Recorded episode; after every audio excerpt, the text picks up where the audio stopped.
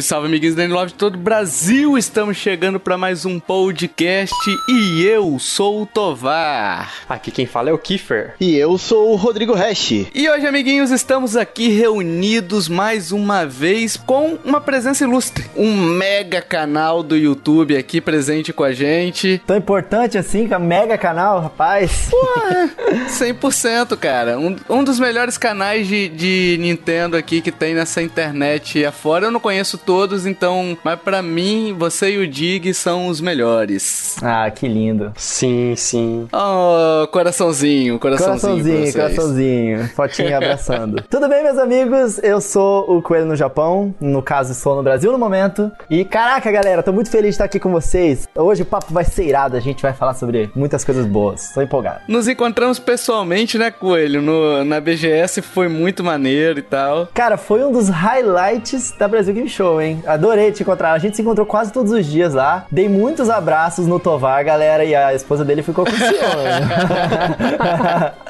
Ele é fofinho, né, Coelho? Ele é fofinho. Fofinho, você desgorda? ela falou, ela me deu um chega pra lá. Ela falou: olha só, você tá tirando muita casquinha. Vai com calma. pois é, meus amigos, estamos aqui reunidos para falar do Nintendo Wii, fazer um dossiê do Nintendo Wii e chamamos dois convidados aqui que tiveram Nintendo Wii, então tem histórias maravilhosas para contar. A gente vai se divertir, vai brincar com vocês, nos divertir com vocês, mandar beijo pra Xuxa e tudo, e tudo isso aí, né? A gente vai fazer hoje. Enfim, o um momento histórico da Nintendo, pessoal. Naquela época que a Nintendo tinha só o GameCube, né? O GameCube meio que um fracassozinho de venda ali pra Nintendo. Já vinha dois seguidos, na verdade, de fracassos, né? Que era o, o Nintendo 64 e o GameCube. Então era a reafirmação da Nintendo tentar se reafirmar enquanto produtora, né? De hardware, né? Ó, oh, o GameCube vendeu 21 milhões, Nintendo 64 vendeu 32 milhões, quase 33 milhões. Então o Nintendo 64 foi vendeu mais, até por causa do momento histórico dele, né? Na época os co maiores concorrentes eram só ele e, e, o PlayStation, né? Isso aí. Então a Nintendo precisava se reafirmar. A Nintendo tava se recusando aí, já vinha se recusando faz um tempo aí num movimento de, de maturidade dos consoles, né? Dos jogos, dos títulos dela, títulos cada vez dela não, das concorrentes, né? Títulos cada cada vez mais violentos, né? Enfim, ela se recusava a ir. E Coelho que morou no, no Japão aí muito tempo, né, Coelho? A Nintendo sempre teve esse aspecto e essa ideia de família, né? Talvez a gente não tenha noção tão grande que ela tenha lá, no, lá fora, mas ela sempre teve essa noção de família, sempre quis integrar a sociedade, integrar as pessoas, não é isso? Exatamente, isso vem muito do, do conceito que o Yamauchi, né, o Yamauchi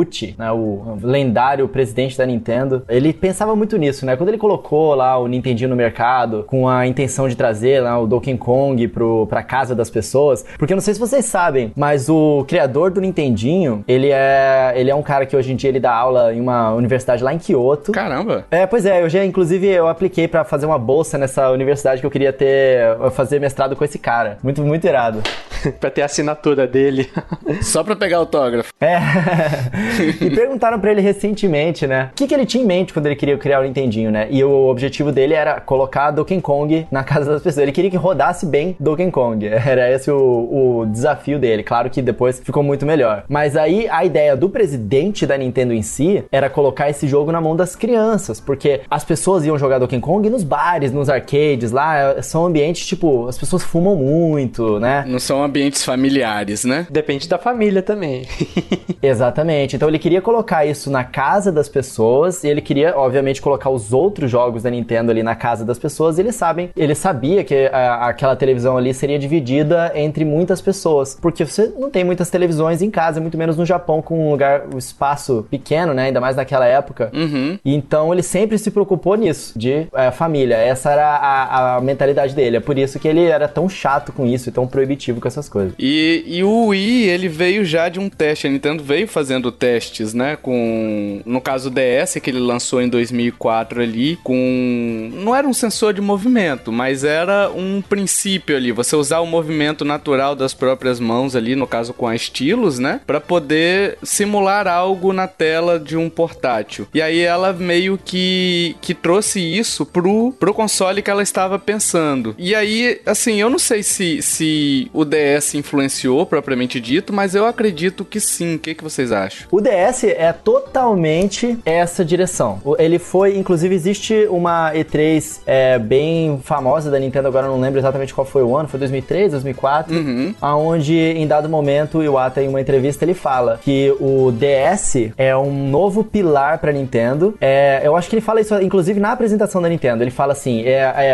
a família de DS não vai substituir o Game Boy. Né? Essa sempre a Nintendo mandando essas. É. Não, não, não, não vai substituir. É o Wii, o o Switch não é o, su- o substituto do DS. Do 3DS, né? Eles sempre fazem isso. É, exatamente. Então, eles falavam que não ia substituir a família Game Boy, que era um terceiro pilar pra Nintendo e que era uma aposta do que seria, dependendo do, do resultado, do- de como as pessoas aceitariam isso, seria, moldaria o futuro da Nintendo. Então, eles já, quando eles colocaram o DS na mesa com essa mentalidade de fazer jogos acessíveis a, a todos, né? Porque a caneta no papel é uma coisa que todo mundo sabe utilizar. A caneta na tela é uma, né, uma correlação ali com um objeto que todo mundo sabe usar. Então eles queriam aproximar as pessoas dos videogames através de coisas assim. É por isso que eles lançaram aquele Touch Generations, né? Toda aquela linha de jogos é, que utilizava o touch do DS primariamente e são jogos bem intuitivos de você jogar, né? Que o Brain Age fez parte dessa Touch Generations. É, o WarioWare Touch também era da- da- dessa parte. Tem vários, né? É, eles falavam, é, essa era a nova mentalidade. A Nintendo ela já estava colocando no mercado, né,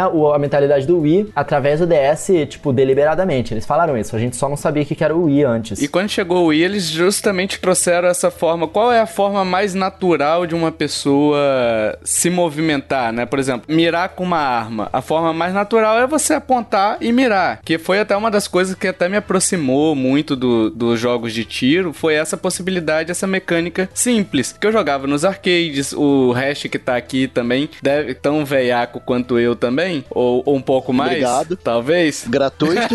gratuito esse, esse adjetivo. Obrigado. Veiaco. Mas é, ele deve lembrar daqueles arcades House of the Dead, aqueles arcades que você ia justamente pra poder atirar ou o próprio é, Duck Hunt, que usava a pistola e tudo mais. Então isso tudo ela trouxe de um movimento mais natural. Vão jogar boliche? Como é que as pessoas jogam boliche? É colocando um direcional e apertando o A? Não, é com o braço, entendeu? Então vão trazer isso pra eles, porque eu acho que no caso ela pensou que dessa forma ela traria uma quantidade de jogadores que não tenham o mesmo contato com videogame que os jogadores de PS3, Xbox 360 ou PS2 na época, né, que ela tava pensando isso. E o Xbox original jogavam já, as pessoas eram mais escoladas, né, no- nos videogames. E ela queria trazer uma outra coisa, uma também aí a gente voltando naquela questão da família, vão integrar, vão fazer é, festas sociais, vão os jogos dela muito nessa pegada, não é isso? Só acho que com o surgimento, com o lançamento do Wii, eu acho que a Nintendo acabou firmando o pé e acabou indo pelo caminho do que ela é hoje, que assim, você tem jogos por um público que joga mais hardcore, mas o foco, querendo ou não, é para um público casual. Passar a experiência para quem não joga videogame, para quem quer se divertir por alguns minutos ali, para que consiga se divertir. Então, até a criança vai poder pegar e, e começar a jogar, vai ter a mesma experiência de que um cara que já joga há, há mais tempo. Então, a partir do lançamento do Wii, a Nintendo deixou bem claro qual seria o público-alvo que ela iria focar. Ela não deixou de lado os jogadores hardcore, mas ela dá menos ênfase, porque ela quer trazer mais gente, quer trabalhar o lance da inclusão, trazer mais pessoas para a experiência de jogar videogame, né? Eu acho que o que a Nintendo percebeu ali, ela olhou os números dela, né? Tipo, depois do Nintendinho, o Super Nintendo vendeu menos. Aí o Nintendo 64 vendeu menos do que o Super Nintendo. Aí o GameCube vendeu menos do que o Nintendo 64. A Nintendo, ela tava indo em uma direção, uma curva negativa, né? É. Então, eles, o que eles perceberam ali, eu acho que eles olharam pra todas as ofertas que eles tinham no mercado e eles falaram, cara, os portáteis nossos são o que dá a explosão de vendas. Por quê? Eu acho que eles pensaram assim, né? Ah, é, as pessoas elas jogam portáteis casualmente, os jogos eles são mais simples, é, é, é mais uma coisa mais rápida. Você pega, joga um pouquinho e solta. As pessoas elas têm uma vida corrida, jogos assim encaixam na, na rotina das pessoas mais facilmente. Então eu acho que eles pensaram, cara, eu acho que se a gente quiser fazer dinheiro nos consoles, a gente tem que trazer essa mentalidade um pouco mais acessível e casual para os consoles, né? E não só nessa mentalidade de acessibilidade, é, que deu certo no, no caso do, do, do, DS, né, original, a Nintendo ela ousou extremamente no form factor do controle do Wii, né? O, o formato dele, porque era muito diferente de tudo que a gente tinha. Eu acho que a maior parte da indústria especializada ali torceu o nariz a primeira vez que viu, mas aquele formato de controle remoto é exatamente remete essa mentalidade da Nintendo de, por exemplo, a canetinha na tela, caneta no papel.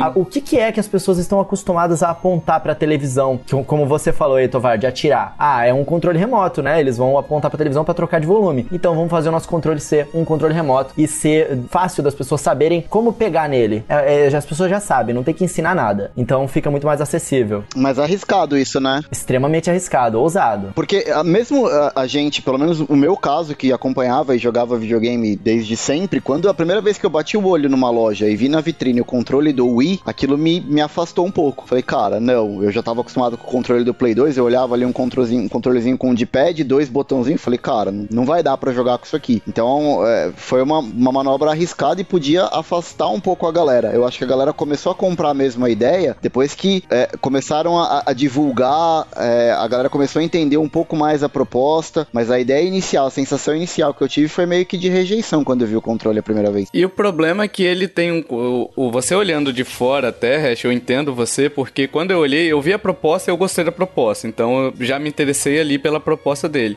Mas quando você olha o controle, você não sente que ele tem uma pegada confortável. Ele parece ser um controle até ruim, porque um controle remoto de TV, ele não é um negócio muito é, ergonômico, digamos assim, né? Uhum. O do Wii, pelo menos, a minha sensação quando eu olho o controle do Wii, apesar de eu achar ele com essa pegada inteligente até e arriscada, mas quando você olha ele, você não sente, você fala assim, pô, onde é que meu, onde é que minha mão vai encaixar ali? Será que vai ficar legal de jogar e tudo mais? Será que vai ficar confortável ao longo do tempo? E pelo menos eu me adaptei muito bem com ele. No meu caso, eu fui, achei muito mais é, familiar o controle do, do Wii, porque eu conheci primeiro um jogo e depois conheci o console. Ah, no sim. meu caso foi o, o Metroid Prime 3. Eu vi primeiro o, video, o jogo, achei estranha a movimentação e quando eu vi o controle eu entendi. Aí que eu percebi que tudo fluía a forma como mira na TV. Aí eu gostei mais ainda por causa disso. Então acho que eu gostei mais porque eu vi um jogo rodando primeiro. Cara, eu gostei imediatamente quando eu vi, porque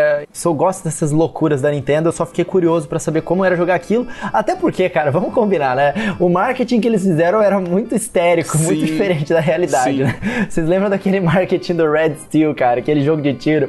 Os caras, eles atiravam na TV, os caras pulavam para trás do sofá, Nossa, assim. era um absurdo. Do Resident Evil 4 também, meu Deus. É. Nossa, aí tinha umas lutas de espada, que parecia o cara lutando com a espada. Até parece ser completamente diferente do que era realmente o jogo, mas nossa, o marketing era inacreditável, cara. Você achava que ia ser uau. Mas acontece o seguinte, é, a gente torceu o nariz também para esse formato de controle remoto do Wii, porque a gente realmente não era o público-alvo que a Nintendo tava mirando, cara. Não era. Uhum, o público-alvo que a Nintendo tava mirando não sabe o que, que é apertar um botão direito. Eles queriam mesmo é que houvesse menos técnica para ensinar para os jogadores, né? Como eu falei, as pessoas já sabem como pegar um controle remoto e, e segurar. Então, um dos maiores trunfos do Wii era também o seu maior defeito. Sim. O fato de você usar essa movimentação somente para substituir botão, porque a gente gosta muito daquele Wii Motion Plus, mas uhum. o Wii Motion Plus, ele também dá muito mais opção e deixa o jogo mais complexo. Sim. Então, um jogo de, de katana, né, que usa o movimento um para um, né, perfeito da sua mão, ele é muito menos acessível do que um que você só tem que apertar pro lado. Ele só a movimentação substituir um botão. Exatamente. Que é muito mais simples, né? Então, é esse fato de requerer menos técnica para jogar, ser somente mesmo uma substituição de um botão, era meio ridículo pra gente que é gamer, né? E sabe que simplesmente aquilo ali era uma substituição para um botão, mas ele é um grande trunfo de aumentar, né, a facilidade de qualquer um simplesmente conseguir pegar o controle, bater ele e funcionar o jogo ali. Era muito fácil de entender e muito convidativo, né? Sim. O Arthur, cara, do Super Você Tubeia 64, que ele tá sempre participando lá do nosso Coelho Cast. Uma vez ele falou que ele trabalhava na FINAC e que era impressionante o tanto que um Wii era um videogame que chamava a atenção, é, ele fazia o seu marketing sozinho sozinho, porque ele, era tão diferente ver as pessoas se movimentando, né? E mexendo e interagindo com a TV daquele jeito, que criava sempre uma multidãozinha em volta, curiosa, para assistir. Então o videogame ele se vendia, né? Por causa disso. Principalmente por causa do jogo que vinha com ele, que era o Wii Sports, né? Então eles pegaram algumas coletâneas legais que o pessoal gosta de jogar, por exemplo, tênis é um negócio que o pessoal gosta, boxe. E aí quando a pessoa via que podia jogar boliche na sua sala de casa e não precisaria ir para um, um lugar onde se joga boliche mesmo, né? É, então isso interessa. E assim, o já é batido falar aquele negócio do ah, o oceano azul, aquele negócio todo, né? Que, que a Nintendo realmente foi para esse caso, mas eu acho que muito mais do que isso, ela fez um console para todos os momentos, né? Então você quer jogar um jogo sozinho, você joga, você tá com os amigos numa festa, você tá em casa recebendo amigos, ah, vamos jogar um bolichezinho aqui? Bora, vamos jogar também. E daí vem o nome dele também, né? Que é o Wii. O Wii é uma brincadeira ali com o nome em inglês, Wii, que é nós em inglês, né? E, e enfim, eles botaram, eles já vieram pensando nisso. Um console para todo mundo, para eu e você jogar junto e tudo mais. É um console para todos os momentos mesmo, né? Eu posso, posso trazer uma curiosidade aqui? Recente, cara. Isso é fresquinha, hein? Pode. É, o Red, cara, ele tava em uma universidade de Cornell, né, recentemente, e ele fez uma palestra lá pros estudantes. Inclusive, imagina que incrível que deve ter sido ver isso. Opa! E uma, um, ele tinha uma sessão inteira da palestra dele dedicada ao Iwata, né, que aparentemente eles eram muito mais do que simplesmente chefes, né? Ele tinha uma, eles tinham uma relação de amizade. Sim. E você falou que o Wii Sports, é, é, é ele, o Wii Sports era sinônimo de Wii pra gente. Sim, sempre foi, sempre né? foi. Era muito convidativo você ver aquilo ali. Só que o Red tava falando que inicialmente o Iwata não queria que o Wii Sports viesse é, junto com o Wii, né, no ocidente. Porque no Japão não é, não sei se vocês sabem, mas no Japão o jogo sempre foi vendido separado do videogame. As pessoas compravam o Wii sem nenhum jogo e aí tinham que comprar ah, é? o Wii Sports. Uhum. No Japão ele não vinha junto. E eles queriam fazer a mesma estratégia no, nas Américas. E foi o Red que insistiu para isso e ele falou que o Iwata não queria deixar, mas que ele teve que usar as técnicas de Redinator né, pra convencer o, o Iwata e conseguiu, cara. Mas também, com um maluco daquele tamanho lá, ele deve ser fácil de convencer as pessoas a fazer o que ele quer, né, cara? E falando em lançamento, aproveitando o gancho aqui, ele chegou em novembro de 2006 na América, né? No Japão, olha aí, ó, que coisa mais inusitada. Na América chegou em novembro e no Japão chegou em dezembro. Acho que não sei se foi a primeira vez ou foi uma das primeiras vezes que isso aconteceu, do Japão chegar depois, né? Eu acho que foi a primeira vez. Eu lembro que eu tinha achado isso muito estranho na época, né? Normalmente o Japão recebe, a gente tem que esperar e aí dessa vez eles é que estavam esperando. É, então. E aí depois ainda de do Japão ter sido em dezembro, é, seis dias depois chegou na Europa também, aí é, dezembro também, quase um lançamento simultâneo com o Japão. É impressionante essa questão da América e do Japão, né? Porque sempre tivemos o Japão como centro das atenções da Nintendo e aí de repente vem a América primeiro em relação ao Japão. E ele foi o grande vencedor da geração, né? Se a gente pode considerar assim, ele teve 101 milhões de unidades vendidas, o PS3 teve 87 milhões e o Xbox 360 é, teve 85 milhões. Muito por mérito dessa, dessa atitude da Nintendo de ter ido pelo pro Oceano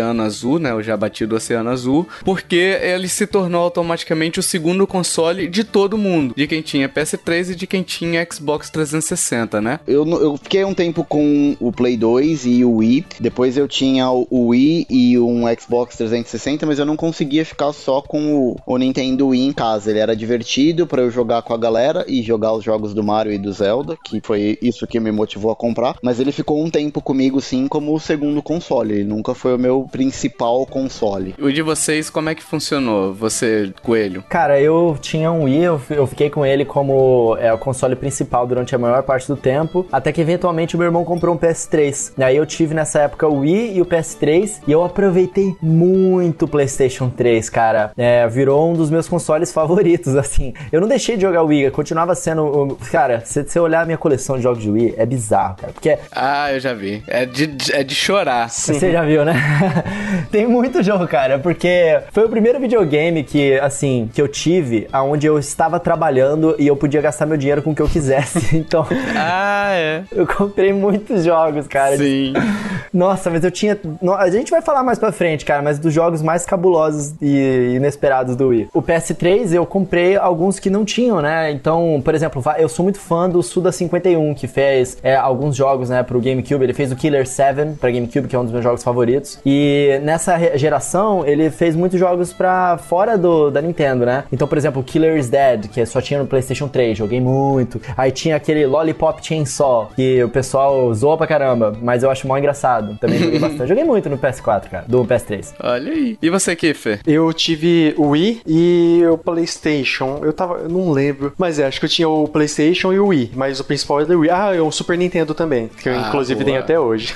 Eu tive o PlayStation 2 e comprei o, o Wii por causa do Mario Kart. Eu tava na dúvida se eu ia comprar o PS3 ou o Wii, só que aí acabou que o Mario Kart, a diversão toda, essa questão de poder voltar a jogar jogos de tiro, né? Que, que eu gosto, mas assim, em controle pra mim não funciona, eu tenho problemas sérios com isso, né? Sabemos. E dos consoles da Nintendo, ele perde apenas pro Nintendo DS e pro Game Boy, que são dois consoles gigantescos. Olha o tamanho desse console que a Nintendo conseguiu produzir, né? Durante. E foi, foi até uma vigência até grande, acho que 2000, 2006 até 2012. Ele ficou seis anos aí no mercado. Pra um console que já era com hardware defasado, né? A gente vai falar daqui a pouquinho sobre o hardware. E ainda assim, apesar dele ter vendido bem, a pirataria comprometeu muito, né? Esse, o lucro da Nintendo com isso. Porque basicamente tem uma brincadeira que o pessoal fazia que o console, o Wii já vinha pirateado de fábrica, né? Já vinha desbloqueado de fábrica. Igual o Play 2, né? É igual o Play 2. Mas Play 2 ainda exigia uma, uma coisa mais complicada que era chipar, né? Você botar o chip. O Wii tinha o desbloqueio pelo chip, mas tinha um desbloqueio que você podia fazer em casa, cara. Que era bizarro. Você pegava um jogo e. Twilight Princess, por exemplo. Depois veio com Smash Bros. E desbloqueava, entendeu? Então era, era um negócio meio bizarro, assim. Era muito fácil. Quando eu comprei o meu, eu comprei usado. Ele tava desbloqueado por chip. Eu- ou seja, eu já comprei ele desbloqueado. Comprei usado. É, as lojas vendiam ele já chipado, Sim, já com sim. chip de desbloqueio. Assim como o PS2 mesmo. Ele, originalmente, ele vinha com quantos controles? Um. Só um? O 1 e o Nunchuck, né? É. Sim, é certeza que era um só? Ah, o meu veio com um, cara. Sim, era um só. Meu era um, um Wiimote e um, e um Nunchuck, certeza. Era um par, né? Eu, eu comprei, veio. Eu comprei com dois, né? Dois remote, dois nunchuck, mas era usado, né? O cara deve ter comprado a mais. Ah, provável. Ah, tinham muitos jogos que tinham bundles, né? Que vinha com controle e tudo mais. Cara, o, o Wii, ele perdeu pro DS em termos de vendas, mas o DS também é ridículo, né? Cara, se olhar, a... só fazer uma comparação meio boba aqui, mas é, o número de vendas do DS são 154 milhões. E a população do Japão é 126 milhões. Então, tipo, vendeu mais DS do que tem gente no Japão, tá ligado? É, é bizarro. É muito surreal, cara. O DS veio com um monte de, de versão, né? Teve DS Lite, teve DS o XL, teve DSi, teve um monte de versão aí, assim como o Game Boy também, né? Que teve várias e várias versões. Então o pessoal acabava comprando mais de uma versão. Não quer dizer que vendeu pra, por exemplo, 125 milhões de pessoas independentes, né? Vendeu pra É. 124 milhões de unidades, vamos botar aí. O DS e o Wii, 101 milhões de unidades. Mesmo assim, é impressionante. É, com certeza. Mas foram dois consoles também que foram muito pirateados e sofreram muito com a pirataria. É, eu só queria colocar um, um ponto é, pra gente discutir, não é. Na verdade, não pra discutir, mas pra gente pensar, porque não é a pauta desse cast, mas vocês já pararam pra pensar que, apesar de, de a Nintendo ter sofrido com esse lance da pirataria pro Wii, talvez ele só vendeu a quantidade que vendeu justamente porque era fácil de piratear, e isso acabou colocando a, a Nintendo de novo no radar das grandes empresas é, produtoras de, de, de, de jogos e consoles. Sim. Então, eu, eu não sei até que ponto a Nintendo tinha interesse em combater a pirataria naquele momento. Cara, olha só, eu tô ouvindo o que você tá falando e chacoalhando minha cabeça de um lado pro outro. Isso é muito uma concepção de brasileiro. brasileiro ser. acha que a pirataria ah, vende os consoles aqui. Cara, o nosso mercado realmente é influenciado por isso. Mas o nosso mercado não é igual os, merca os maiores mercados de videogames do mundo, cara, que é tipo Japão, Estados Unidos e Europa. Não é a mesma coisa. O Wii não vendeu esses números que, eles vendeu, que ele vendeu por causa da pirataria, cara. Foi por causa do marketing, foi por causa de todas essas coisas que a gente falou até agora. A Nintendo, ela tem todo o interesse de combater a pirataria. Não, ela não, eu não acho que seria nenhuma vantagem dela deixar isso aberto, porque o Wii era tão ridículo de piratear que você não precisava nem fazer nada, você entrava num site. É, era assim então. que pirateava. Nossa, Wii. verdade. Você entrava num site pelo browser do videogame. Eu, particularmente, até achava legal pra caramba isso, porque eu fiz o aplicativo pro Wii na época, eu usei esse negócio pra criar vários homebrews, né? Eu nunca fiz eh, pirata- pirataria, enfim, eu tinha um monte de jogo lá. Uhum. Mas era muito legal por causa disso. Mas esse tipo de coisa não influencia, cara. Isso é muito uma coisa da nossa cultura, sabe? Uhum. Eu, eu acho que ele, a pirataria contribuiu muito mais para um prejuízo de jogos, de não venda de jogos, do que propriamente de venda de consoles. Porque eu acho que o Wii já se venderia normalmente. Deve ter vendido bastante aqui no Brasil, botar aí uma porcentagem alta no Brasil é, de vendas por conta da pirataria, mas não acho que esse número seja tão expressivo. E eu acho que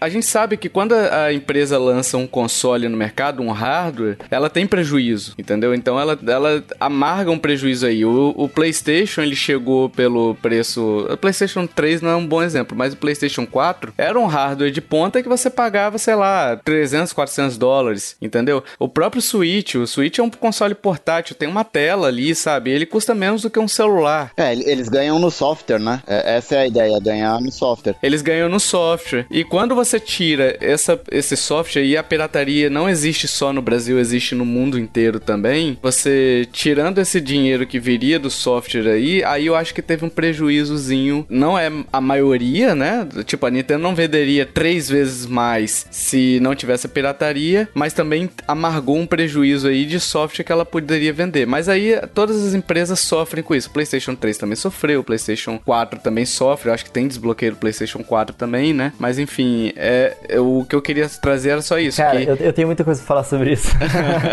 Se quiser falar, pode falar. Cara, assim, é, eu já morei nos Estados Unidos bastante tempo. É, nunca morei na Europa, mas já morei no Japão também bastante tempo. E o que eu percebo é que, assim, a pirataria ela existe, mas existe uma diferença muito grande. Aqui no Brasil, a gente só compra videogame no mercado cinza. No mercado cinza, a galera, a galera já é da rataria, tá ligado? Uhum. Os caras já vendem o, o, videogame ali com uns joguinhos ali pirateados para vir junto. Eles sabem da nossa realidade, no... faz parte da nossa cultura consumir o videogame pirateado. Isso é parte da cultura brasileira. Só uma correção, Coelho, porque quando a gente comprava, por exemplo, PlayStation 2 e o próprio Wii também, eles já vinham desbloqueados, seja sendo vendido em, em loja oficial, tá? Por exemplo, a Americanas eu comprei, é, eu comprei videogame, é bizarro. É, Americanas, é. Você não achava, não tinha como achar. Nossa, isso aí eu não sabia não. Caramba. É verdade, ainda tem isso. ainda tem isso, cara. O meu videogame, porque assim, as, essas lojas elas recebiam de importadores. E esses importadores eles já chipavam. Porque eles mandavam para todo mundo. Eles não iam selecionar, não, para americanos eu vou mandar só tal coisa, só tal coisa vai para outra, entendeu? Eles chipavam tudo. Faziam em, em, processo em massa. Então existia essa, essa questão emblemática aqui. Mas eu acho assim, eu acho até que essa questão é uma boa pauta até para um podcast à parte, né? Um episódio à parte. É verdade, é verdade. Senão a gente vai ficar o cast todo aqui sobre isso.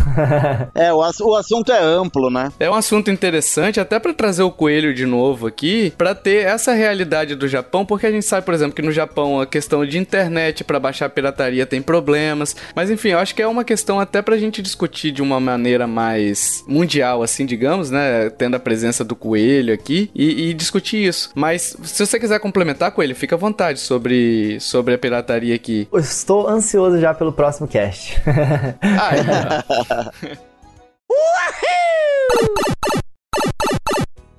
Vamos falar então em especificações e acessórios, pessoal? Vamos, vamos embora. O Switch, o Switch, olha, eu já tô aqui com o Switch na cabeça. O Wii, ele tem esse formato. Outra curiosidade aqui, o Iwata, ele também já chegou a... Cara, eu, eu lia todos aqueles Iwata Asks, que eu tenho maior saudade. Cara, era maravilhoso, né, bicho? Nossa. Tem muita informação ali, cara, muita. Dá pra ler ainda. É, é interessante ainda de ver até hoje, mesmo sendo antigo, né? Principalmente com relação aos primeiros jogos, por exemplo, do Mario, que você tinha a questão do desenvolvimento desenvolvimento, como é que eles pensaram na época de usar re reutilização de, de assets, né? É. Então, é muito legal é muito isso daí. legal. É muito interessante Porque o Iwata, mesmo. ele era muito apaixonado, ele entendia sobre o desenvolvimento, ele sabia fazer as perguntas certas. Sim. E ele respondia também, né? Uma das coisas que ele respondeu, eu não sei se foi um Iwata Asks ou não, mas deve ter sido, é que ele queria que o, o Wii, ele fosse do tamanho de três DVDs, ou quatro DVDs, né, empilhados, porque ele estava preocupado com o espaço que as pessoas tinham na, no quarto quarto delas. É, já no Japão tem problema de espaço, né? Eu mesmo já falei várias vezes aqui pro pessoal que eu parava de comprar amiibo, não, não conseguia comprar mais, porque eu não tinha mais onde enfiar, cara. E é pequenininho o amiibo, entendeu? Eu não tinha mais onde colocar troço Sim. lá em casa. A casa é pequena. E ele, né, nessa preocupação dele de saber que o Wii, ele era um videogame que tava entrando no oceano azul, no mercado diferente, que era o mercado de, de... Ele sabia que o videogame ia ser um segundo videogame para muita gente. Que, então ele queria que não atrapalhasse. E aí por isso que ele queria que fosse pequenininho e que pudesse ficar no formato que a pessoa pudesse encaixar dentro da casa dela. Olha só o pensamento do cara, né? Muito legal. Sim, à frente do tempo, né? E aí ele foi projetado para funcionar na, na horizontal e na vertical também. E aliás, ele na vertical, ele é um item até de decoração, né? Ele é bonito o console na vertical. Ele tem aquele visual imponente, né? Não é um, não é um DVD, não é um, um HD, né? Não é um, um PlayStation, por exemplo, PlayStation 3 que é um é um, um... uma jamanta. o Tomás é. tá escolhendo as palavras, ele tá com medo. Do... Tô, tô, porque, tipo assim, eu não acho o PlayStation 3 feio. Você quis dizer um grill, era isso que você queria falar, um grill. PS3 grill.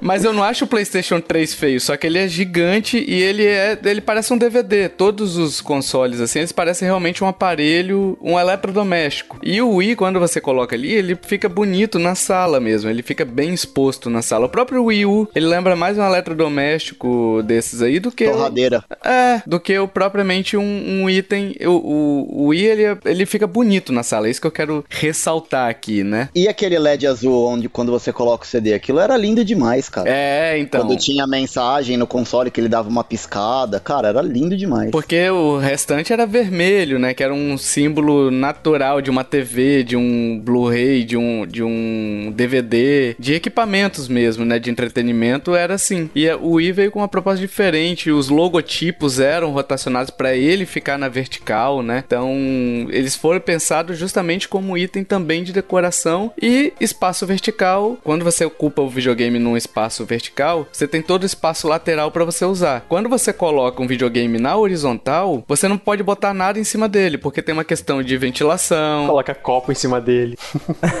é, coloca copo. Bela, bela dica de utilização aqui. o meu Xbox One, às vezes, eu coloco o Switch em cima dele, às vezes, quando não tá ligado, né? Boa dica de utilização. Mas o bicho é uma jamanta, cara. Nossa, não, não tem necessidade de ser tão grande assim, mas o GameCube também era pequenininho. Se você botar uma carne em cima dele, também é assa. Sim, verdade. Do Play 4 também, né? do Play 4 também. O GameCube, ele já era bonito, né? Aí eles mantiveram isso com o Wii. Estragaram com o Wii U, mas... E o gráfico do, do, do Switch, ó, também tô com o Switch, hein?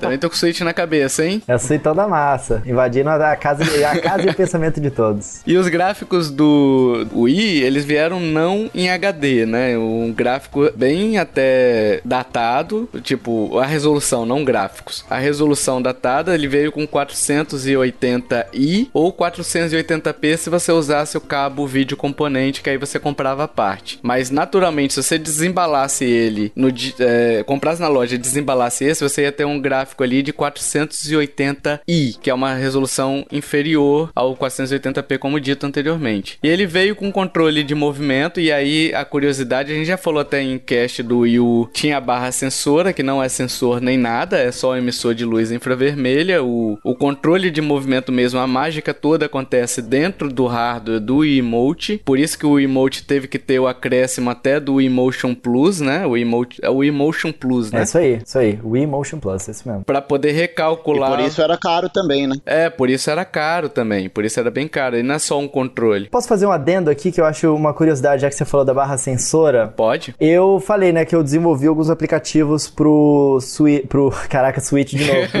Wii. que é. Eu hackei meu Wii lá pra poder fazer essas coisas, né? Tem vários programinhas de teste para você poder faz, fazer seu desenvolvimento. E um deles permitia que você visse tudo que a câmera do Wiimote estava vendo. aliás, é uma coisa que muita. pouca gente. Quer dizer, é muito é, muita gente não sabe, que aquela parte preta que tem na frente do controle do Wii, aquele pretinho é só um filtro infravermelho. Então tudo que atravessa é como se fosse uma janela, só que é uma janela que só atravessa a luz infravermelha. E de, de trás daquilo ali tem uma câmera de altíssima precisão e altíssimo contraste. Caramba. É, então é uma câmera super veloz, por isso que você conseguia mexer o controle do Wii rápido e ele não perdia a retícula, né? É uma câmera super veloz, muito. A tecnologia era boa ali. E ela de alto contraste, porque ela separava muito bem o preto de qualquer coisa que fosse é, a luz, né? O infravermelho. É, ela conseguia reconhecer independentemente, através do chipzinho que tinha dentro do remote, 11 pontos diferentes de luz. Então Caramba. você conseguia colocar 11 pontos de, é, de luz para o controle traquear. Barras sensoras, como se fosse. Exatamente. E a sensor bar em si, ela tinha cinco é, luzes de cada lado, assim, caso alguma Se você olhar a sensor bar de pertinho, você vai perceber que nas laterais, assim, tipo a 3 centímetros da, da beirada de cada lado, tem uma um, um vincozinho, né? Esse vincozinho é, é exatamente aonde ficam essas cinco luzinhas. E aí, quando você é, olha com o controle do Wii Remote, você consegue ver certinho as luzes ali. E aí, o, o que, que o, Wii, o Remote tá, tá traqueando ali? Quando você mexe a sua mão, não é o sensor de movimento que tá reconhecendo. Ele só tá vendo aquelas luzes se moverem em um espaço preto. E aí ele sabe se ela foi para cima, se ela foi para baixo, se ela foi para direita, se ela foi para esquerda. E é assim que ele consegue colocar a sua mira na tela. Aliás, fica de curiosidade aqui também. Eu não sei como é que estão os celulares hoje, né? Com a câmera de celular hoje. Mas se você pegar um celular, é, eu acredito que ainda esteja assim, e apontar pra barra sensora do Wii, você vai ver esses pontos que o coelho tá falando. E, e assim também, e assim como, por exemplo, se você pegar um controle remoto, você quer testar se um controle remoto tá funcionando, você aponta aquela lâmpadazinha dele pra frente da câmera do celular e você também consegue ver. Porque a câmera do É, celular, o ela celular não pega pisca. infravermelho, ela pisca, exatamente. É, o nosso olho não pega, mas a câmera do celular pega. Essas novas eu, eu acho que não, não- eu não tenho conseguido fazer funcionar isso não. Mas antigamente nos celulares com as câmeras mais rudimentares dava pra ver bem. Talvez nos celulares mais de entrada, assim, com as câmeras mais simples, talvez você ainda consiga. Eu não sei como é que tá hoje, mas fica aí testando, se vocês quiserem testar, talvez dê pra você ver esse funcionamento que o Coelho tá falando sem precisar acessar o emote, né, Pra poder hackear. Pois é. E, e outra curiosidade, uma coisa que dava pra fazer é se você não tinha a sua sensor bar por perto, você podia colocar duas velas, Duas tipo, uma velas. de cada lado Sim, da televisão, sim. porque o fogo ele emite, né, todo tipo de luz, inclusive a infravermelha. E aí funcionava com o controle do Wii perfeitamente. Muito louco. E a barra sensora era cara, bicho. Essa, a Nintendo vendia como barra de ouro que vale mais do que dinheiro, pelo menos aqui no Brasil. Cara, e é a parada mais podre possível de fazer, cara. Você pega uns LEDzinhos, coloca num, num- numa placazinha qualquer, com uma bateriazinha funcionava. É, É, muito tosco. A Nintendo gosta de arrancar o nosso dinheiro, cara. E em falar um emote aqui, a Nintendo, depois de um tempo, ela se viu obrigada a botar as cordinhas, né? Porque o tanto de TV. Se você digitar Wii feio no. feio de falha, né? No YouTube, você vai ver o tanto de gente quebrando a TV que o controle escapa da mão jogando boliche ou tênis, sabe? Sim, é comum isso. Vai no meio. Olha, quando a, quando a tela quebra, eu sinto a dor que o cara sentiu quando quebrou, sabe? O cara deve ter chorado, sei lá. Mas eu sinto aquilo ali. E aí começou a vir com aqueles straps, né? Que você prende na mão. E aí a Nintendo começou a botar avisos de segurança também, né? Antes do jogo começar, antes do software começar a rodar, você é, tinha assim, ó, coloque os straps pra poder evitar acidentes. Afaste-se do amiguinho, né? Porque o nego jogava tênis, o cara tá jogando tênis no celular, tomava uns pedala bonito, né?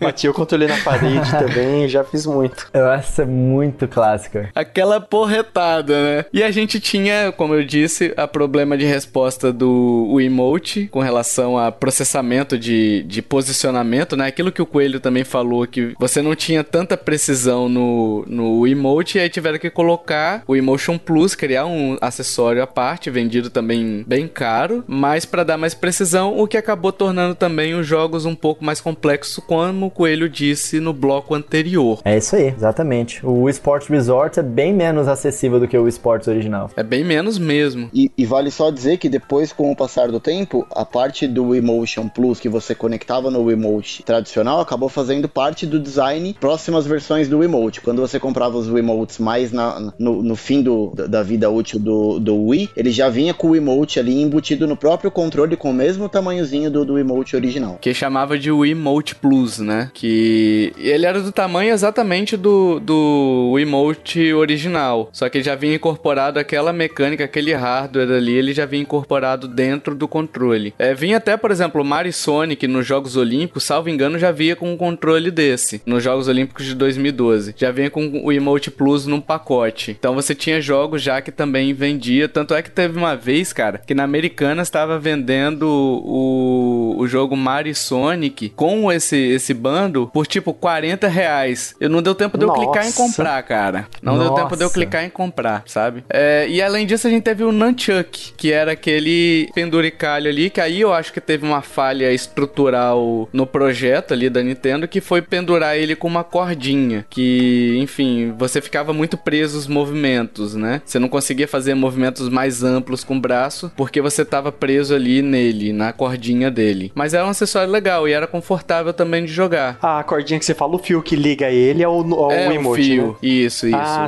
ah, mas é um fio grande, relativamente grande, assim, sei lá, uns 30, 40 centímetros, que é o suficiente para jogar. É, mas você não conseguia, por exemplo, fazer expandir os dois braços juntos. Acabava sim, sim. que levava o Nunchuck junto com o emote, né? Diferente do Switch, né? Mas eu, eu vou falar para você, é, você falou que é uma falha estrutural, mas na verdade isso, isso é de, de design, é by design mesmo. É, é, foi proposital isso. Sério? Porque depois do, depois do GameCube, a presidência da Nintendo prometeu que eles nunca mais iriam vender um console subsidiado, né? Você estava falando aí que as empresas de videogame, elas ganham dinheiro com software. Software, né, os jogos são o que mais faz dinheiro, né? E a Sony, de fato, a Microsoft também, lançam os videogames com a tecnologia de ponta é, a um preço mais baixo. Então eles perdem dinheiro a cada venda, né? E recuperam, porque as pessoas quando compram o videogame compram um, dois jogos, né? Aí recupera nessa, nessa coisa. Saiu uma reportagem essa semana, coisa, só para complementar sua informação, essa semana ou semana passada, algumas semanas assim, foi perto, dizendo que a Sony perde atualmente, ainda atualmente, 30 a 40 dólares com cada console PS4 que ela vende. Ou seja, se você pega isso e, trans, e transpõe isso para 2013, que era um hardware muito mais caro, porque com o tempo com, conforme o tempo vai passando, a tecnologia vai barateando. Quando você transpõe isso para lá, para 2013, você imagina o tanto que ela não perdeu com cada venda de console, né? É, é, é muita coisa, né? Mas aí eles ficam, eles, o cálculo deles é o lifetime value, né, do cliente. É tipo, quanto que esse cliente vale ao longo da vida inteira que ele vai ter o PlayStation 4, né? É, então. Aí eles ganham muito mais do que isso. Mas a Nintendo, na época do Wii, ela tava indo tão assim para baixo, né, que eles prometeram pros investidores que eles não iriam vender mais nenhum videogame perdendo dinheiro. Então, o Wii, ele foi feito já com esse hardware que era dois, como se fossem dois GameCubes colados, né? Já pensando é, em baratear, uh, eles já, já haviam aquela, já tinha aquela produção daquele chip, aquele chip já estava barato, eles só aumentaram um pouco a potência e o nenhum dos acessórios do Wii, eles têm qualquer tipo de comunicação com o videogame. Tudo acontece através do Wiimote. Então, tem aquela entradinha embaixo que você conectava todo tipo de cacareco ali no, no Wiimote uhum. e o Nunchuck para ficar super barato, eles não colocavam nenhum tipo de chip é, wireless nele, né? Então, é, toda a comunicação do Nunchuck tinha, precisava desse cabo para ser mais barato, pra, é, porque o, o Wii é que envia, o Emote é que enviava a informação pro videogame. Então, foi proposital. Eles queriam manter mesmo o preço mais baixo. E aí, claro, que tiveram que fazer alguns sacrifícios, como é, limitar, né, o jogador através de um cabo ali no, no, no controle. Ótima complementação. Se não fosse assim, iam ter que colocar pilha no, no Nunchuck, igual faz no emote. Mais pilha para ser recarregado é, na casa do jogador também. Muitos outros problemas que poderiam gerar. Sim. Sim, inclusive o Metroid Prime 3, né, que foi dado de exemplo aí mais cedo. Ah, verdade, tem parte que você tem que levantar a mão esquerda. Ah, o próprio... Aí eu não me lembro se é o esporte ou o esporte resort, que você tinha um arco e flecha, acho que era o resort. Que você tinha um arco e flecha e você puxava o Nunchuck fazendo como se você estivesse puxando o fio, né, do arco, né, pra soltar a flecha. O, o próprio Resident Evil 4, né, você usava a faquinha com o Nunchuck, você dava aquela facadinha. Verdade, é, verdade. Verdade, verdade. Sim, dava pra usar os dois dois controles. E por falar nisso, Resident Evil 4, vários e vários acessórios vendidos aí, né, no Wii, né? Que tinha a arma, tinha o zapper, tinha varinha de pesca, tinha o controle do, do Mario Kart, tudo apenas estético, porque a mágica ainda É. acontecia com o emote. Mas tinha muito acessório. Eu lembro que era muito, muito, muito, muito. Ô Tovar, só como curiosidade, eu tinha a guitarra do Guitar Hero e diferente do Play 3, do Play 2, enfim, que a guitarra ela funcionava de maneira independente, a guitarra do, do Wii, você tinha que conectar, o emote ele ia dentro da guitarra. Então, co- como o Coelho falou, né, o, o emote é o que faz a conexão com tudo, então você tinha que colocar o emote conectado dentro da, da guitarra para ela poder funcionar, e funcionava muito bem. É, funcionava bem. É, funcionava perfeito, eu tinha esquecido disso. Cara, eu, eu, eu, eu lembro que eu tinha uns acessórios que nem ajudavam no jogo, cara. Era um que você encaixava e o emote ele virava um taco de golfe. Pra que isso, sabe? Só pra, dar- pra ficar mais fácil de meter na cabeça de alguém, né? É só pra efeito imersivo mesmo, né? Tipo, ah, agora estou segurando um taco de golfe em vez de segurar um controle, sabe? Tinha um, cara, que ele virava uma, uma raquete pra jogar o Wii Sports. Só que era horrível jogar aquela raquete, ficava mais pesado o controle, sabe? Era muito ruim, cara.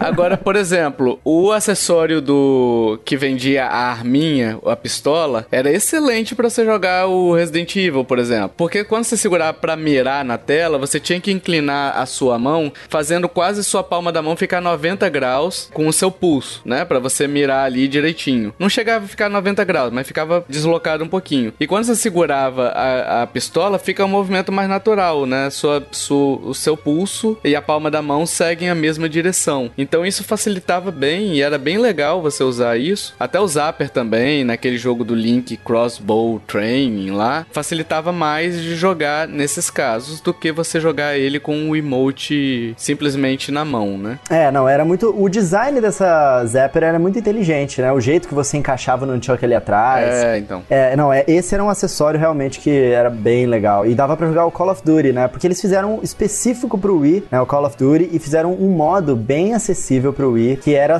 é, o jogo inteiro você podia jogar on rails, igualzinho a House of the Dead, esses jogos de arcade, né? Nossa, legal. Não sabia que o Call of Duty tinha isso, não. Eu joguei o Call of Duty 4, né? E aí você jogava com essa Zapper, era super legal. Você podia passar pela campanha inteira só assim, era muito legal. E a gente teve a retrocompatibilidade com games do GameCube. E aí você tinha quatro portas, você abria a porta assim do. Abria em cima do console, tinha uma portinha ali, um- uma entradinha. Que você tinha as quatro portas de entrada dos controles do GameCube. E aí você jogava com fio. E ainda tinha, salvo engano, tinha entrada também pro memory card. Você podia usar os discos que você tivesse do GameCube ali também. O leitor do Wii, ele lia aqueles mini, di- mini discos do GameCube numa boa, rodava direitinho e tal. Não, não, não era simplesmente um emulador que travava, nem nada do tipo. Rodava de forma nativa e isso era muito legal. Muita gente conheceu o GameCube assim. Comprava jogos usados, joga, jogou Mario Sunshine o- e outros jogos assim, dessa forma. Pela retrocompatibilidade que o Wii forneceu. É- Era legal esse negócio do GameCube, né? Porque era muito mais difundido o cabo, como você falou, né? Tinha essa, essa separação entre o 480i, a resolução, e o 480p se você usasse o cabo componente. E esse cabo componente do Wii, ele era muito mais é, difundido no mercado do que foi na época do GameCube, onde ninguém nem sabia o que, que era isso, entendeu? É, tinha pouquíssimos no mercado. O GameCube tinha é, entrada para cabo componente? Tinha, inclusive o Metroid Prime é um jogo que melhora muito quando você tá usando o cabo componente. O jogo, ele até inicia de forma diferente, que aparece uma mensagem falando: "Ah, você tá usando o cabo componente". Então, o Wii melhorou muito a experiência de vários jogos do GameCube por causa disso, porque as pessoas elas tinham esse cabo componente mais é, fácil, né? Então, era bem legal isso, né? Eu lembro que eu rejoguei muitos jogos do GameCube no Wii por causa disso, e o Wii, cara, era uma mão na roda porque ele era menorzinho do que o GameCube, era mais fácil você levar pra cima e pra baixo. Joguei muito Donkey Konga lá no, no Ah, Wii. ô, nossa, sim. É, tinha os bongozinhos lá. Com, aquele, com aqueles congozinhos, não, né? Com aqueles. Bongo. Se você olhar o estúdio lá novo, lá em qualquer vídeo meu, lá em cima você vai ver que tem os dois bongos, cara. Tá lá de enfeite agora. Caramba.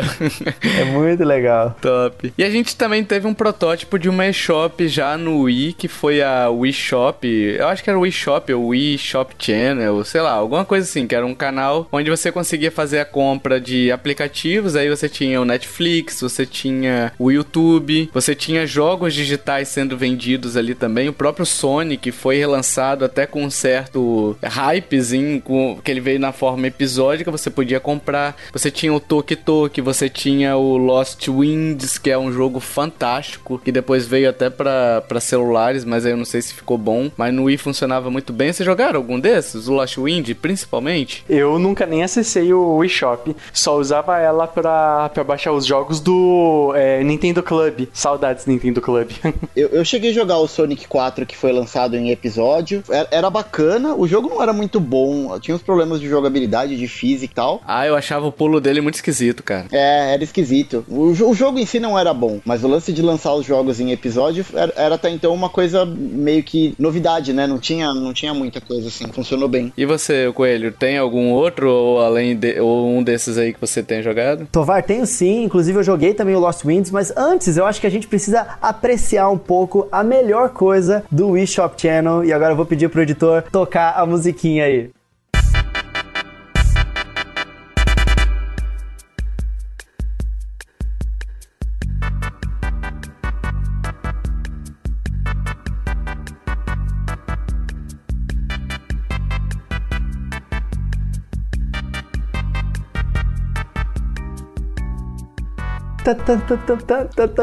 Lembra disso? Era muito boa, cara. Era muito boa. Vou mandar aqui. Ai, é muito boa. Pera aí um pouquinho, vou mandar pra vocês aqui. Pô, muito clássica, cara. Cara, muito boa. Caraca, velho. E aí, calma, agora vocês têm que ouvir isso aqui, ó. Nossa. Ouçam essa versão aqui, por favor. por favor. Ah, não. you used to call me on my... You used to, you used to...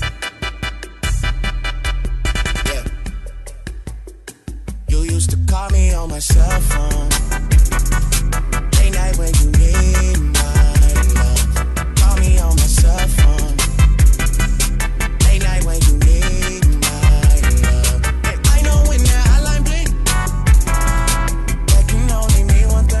Cara, eu já vi essa, essa versão de baixo. Nossa senhora, é, pode perfeito, crer. Perfeito, encaixou muito bem, né? Pode crer, desculpa, pode crer. Desculpa interromper.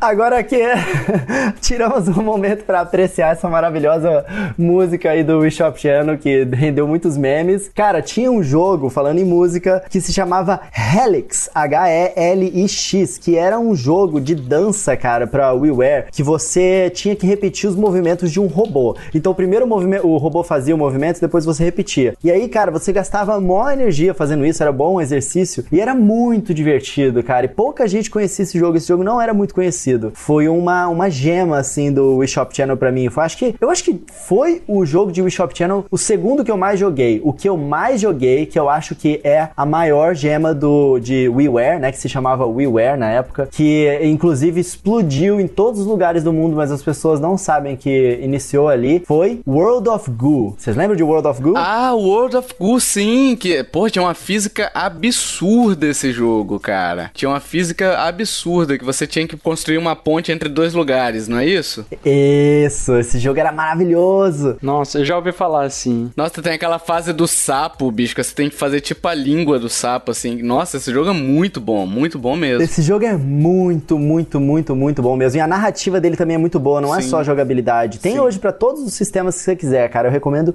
demais. E ele começou no, no Wii Shop. Inclusive tem pro Switch, salvo engano. Tem, tem pra Switch, sim, tem pra Switch. E assim, uma, uma coisa que pouca gente sabe também é que vários jogos eram pra ter saído no, no Wii Shop Channel, mas eles não saíram. Por exemplo, a Square Enix, ela queria fazer um Final Fantasy direito, assim, pra colocar no Wii Shop Channel. No fim das contas, eles colocaram um, uma versão pequena, né, de um joguinho de, de simulação de criar o seu castelo, que se chamava Final Fantasy My Life as a King. Também era meio desconhecido. E o motivo disso é que a Nintendo ela dava uma limitação de 600 megabytes. Nenhum jogo poderia ter mais do que 600 megabytes para poder entrar no eShop. Então isso limitou bastante os jogos que conseguiam entrar. Enquanto na Xbox Live Arcade eles recebiam vários jogos, né, grandes assim, é, vários jogos de maior porte, o eShop Channel ficava um pouco de fora disso. É, até mesmo jogos AAA estavam começando a ser vendidos dentro das lojas online dos outros videogames e o Wii não conseguia por causa dessa limitação. Olha aí. E para finalizar esse bloquinho aqui, a gente teve também também as versões, algumas versões lançadas. Aí a gente teve o original, né? O Wii principal ali, que era o preto e o branco. Tivemos uma versão chamada de Family, que aí eles tiraram a retrocompatibilidade com jogos, acessórios, é, controles, memory cards do GameCube. Então foi uma perda grande ali. E também ele foi vendido um pouco mais barato do que era o original. E ele foi feito pensado para ficar na horizontal. Era possível você colocar o pezinho nele, mas ele foi pensado para ficar na horizontal. E eles até rotacionaram novamente os logos para ficar na horizontal também. E depois a gente teve a versão mini, que aí versão capadíssima, né? Tipo, deu a louca na Nintendo, né? Nossa, não tem nada. Não, não tem nada. É, tipo, sem slot para cartão SD, sem nada. É só o jogo e você seja feliz com ele, né? Nem Wi-Fi. É aquele vermelhinho, né? É, é, aquele minizinho que foi lançado. Mas é porque, tipo assim, ela tirou a possibilidade de piratear, mas também tirou até possibilidade de você, enfim, de você ter uma, um, um espaço maior do que o vendido para você usar seus... Ele, ele não tinha nem online, cara. Não, dava- não dava nem pra você baixar nada no Wii Shop Channel. É, não dá pra você nem baixar atualização de, de, de software. A atualização vi- era. Você só atualizava com os jogos, né? É. Você colocava lá o Mario Galaxy e ele atualizava o seu sistema. Vamos falar dos joguinhos, passar rapidamente aqui por uns jogos, porque a gente não vai, a gente não vai entrar em cada jogo memorável desse console, porque são tantos e caberiam e a gente não quer queimar pauta de cast, não é isso? Isso vai ser doloroso. É, é, é difícil. Nossa. Saibam, ouvintes, que agora nós estamos aqui chorando, sabe? Porque a gente queria realmente falar disso, cara. Dos jogos é triste, cara. Eu tô muito triste, eu tô muito triste. Mas eu quero fazer uma introdução aqui, posso? Pode? O Wii, ele é muito injustiçado. Já que a gente vai falar dos jogos dele, a gente o cast inteiro falou sobre a estratégia e o posiciona- posicionamento de mercado que o Wii teve em relação aos videogames casuais, né? Ao público do Oceano Azul, às pessoas que não têm familiaridade com os videogames, como eh, foi proposital tudo isso que a Nintendo fez. E, a- e o Wii, ele ganha muito a fama de só ter jogo party, só ter jogo pra pessoas casuais. Mas o Wii tem uma biblioteca de jogos, cara, de tirar o chapéu. Tanto jogo maravilhoso que tinha nesse videogame e que as pessoas aí, os haters na internet, claro, que nem sabem nada de Nintendo, por isso que ficam fazendo hate, ficam, é, não, não conhecem, cara, tem muito jogo bom. E com isso começamos já por uma grande estrela, eu vou dar a palavra aí. E a gente começa, o Coelhão, com jogos da Nintendo, os memoráveis aí. Aí a gente teve Mario Galaxy 1 e 2, que pra muita gente é um dos melhores. É o melhor Mario que tem. O 2 ou o 1, aí a pessoa escolhe, Sim, né? Pra mim é também. O 1 é o melhor. Melhor até que o- os recentes. É, eu gosto mais do 2, do Mario Galaxy 2. Eu acho o Mario Galaxy 2 é, muito bom, principalmente pela inclusão do Yoshi, questão de jogabilidade. Mas assim, eu tenho que confessar com vocês, eu não vou queimar muita pauta aqui, prometo. Eu tive uma dificuldade com a câmera dele que me deu uma certa dor de cabeça, porque ela se movimenta e tal, fica de cabeça pra baixo. Ela me deu um pouquinho de incômodo aí, mas depois de um tempo você vai acostumando. Então, é um jogo que tem só essa restrição pra mim que eu acho, eu acho ele muito linear também. Eu acho ele ele é bem linear, na verdade, coisa que Sim, você é. perdeu aquela ideia do Mario 64, por exemplo. Eu vim do Mario 64 direto pro Galaxy, né? Não passei, nunca joguei o Sunshine. Então, teve aquela questão do de ser mais linear do que o Mario 64, mas não vou queimar a pauta, não é isso? Particularmente, eu prefiro o Mario Galaxy 2. E por que isso? Mario Galaxy é um jogo tão maravilhoso. Eh, Eu também senti a falta dessa exploração do Mario 64 nele, né? É, e do Mario Sunshine. né? Eu senti bastante falta disso. Só que, pelo outro lado, ele é um jogo que a Nintendo simplesmente botou na mão dos level designers e falou assim: o jogo não tem regras, é um universo. Faz o que vocês quiserem. Isso era, tipo, o sonho de qualquer level designer, entendeu? E aí os caras criaram as coisas mais Mirabolante. criativas que você pode imaginar. E era maravilhoso, né? E o segundo, ainda mais liberdade os caras tiveram, porque eles não precisaram ter aquelas amarras de um mundo é, que fizesse sentido ali do primeiro. O segundo era só um menu mesmo, que você atravessava ali com a sua, é, com a sua navezinha. E eles simplesmente é, pegaram o conceito que eles criaram no primeiro e expandiram a enésima potência e fizeram um jogo ainda melhor, cara, o que foi inacreditável. Eu acho o Mario Galaxy 2 um level design mais criativo e melhor ainda do que o primeiro. E a gente teve o Zelda Twilight Princess e o Zelda Skyward Sword. Os Twilight Princess é do GameCube, então foi foi nem remasterizado, né? Ele foi portado, aí teve uma mudançazinha ali de mapa, foi invertido o mapa, né, do game. Mudança espelhada, né? né? É, espelhado, nossa, que diferença, hein, Nintendo? Ó, mas ó, rapaz, é diferente, viu? Dá uma bugada, né? Eles não só espelharam o mapa, eles espelharam tudo, cara. Eles espelharam o mapa, eles espelharam o modelo dos personagens, eles espelharam é, os puzzles, eles espelharam a- a- o Link ficou destro. É a primeira vez na É, história é que o Link era destro. Era no Twilight Princess de Wii. É, o verdade. Link sempre foi canhoto. Por causa disso, né? Porque você utilizava aquele sensor de movimento. Você fala que é um jogo de GameCube, mas será? O Twilight Princess é um jogo de GameCube tanto quanto o Breath of the Wild é um jogo de Wii. De, desculpa, de Wii U. Sim, faz sentido. É o mesmo caso do Breath of the Wild. Ele acabou se tornando um jogo que é muito mais reconhecido pela sua versão do Wii, né? Assim como Breath of the Wild é muito mais reconhecido pela sua versão do Switch. Sim. E a gente teve Skyward Sword, que pra mim é um dos melhores jogos de Zelda, assim, principalmente pela imersão que ele te dá, a questão de movimento. Eu gosto da questão do, do controle por movimento, tá? Então, você bloquear usando o Nunchuck, você dar espadada usando o emote, aquilo tudo eu me senti mesmo, né? Como batendo, como combatendo, algo do tipo. E muita gente não gostou, mas eu gostei bastante desse Posso jogo. fazer só mais uma vez? Eu tô falando pra caraca em cada um dos jogos, foi mal. Eu sou muito apaixonado pelo Wii, cara. Mas o, o, o Zelda Skyward Sword, ele é muito, muito querido pra mim, assim. E ele tem, pra mim, ele tem a melhor Zelda de todas. Eu acho que ela é a Zelda que tem mais personalidade, ela é super legal nesse jogo. E ela tem um arco de história muito legal também. Mas uma coisa que eu acho muito cômica no Zelda Skyward Sword, só um adendo rápido, é que em todos os vídeos que você vai assistir, o Link, ele parece muito idiota, porque ele fica andando com aquela braço pra Nossa, frente, sabe? Com a espada Ah, pra é. frente. E isso é porque as pessoas estão. Ele fica se mexendo. sempre com a espada empunhalada na mão, né? Usando o nunchuck ali na mão. E você precisa que a- o- os desenvolvedores precisavam fazer que o Link ficava com a- o, o braço esticado, né? Porque aí se alguém mexesse o, o, o emote, a espada mexia junto. Só que você vê esse vídeo, é muito idiota, cara. É, faz sentido. Que ele não corre, né? Ele sempre corre com o braço meio zoado, né? Sempre, sempre correndo com o braço pra frente, assim, é muito besta, cara. Aí a gente teve Punch Out, a gente teve Metroid Prime, a trilogia que foi importada. E o 3, ele foi exclusivo pro Wii. Ah, é. Mas foi primeiro pro Wii, né? Só foi os dois e o terceiro é, é do Wii, né? É isso mesmo. Mas os dois primeiros vieram portados do GameCube e aí a Nintendo lançou. Jogaço. Excelente port. É, um pô, 100%. Porque principalmente eles tiveram que trabalhar a questão de controle de movimento, aquele negócio todo, né? Sim, sim. E você tem o Metroid Other M, que aí é uma novela mexicana.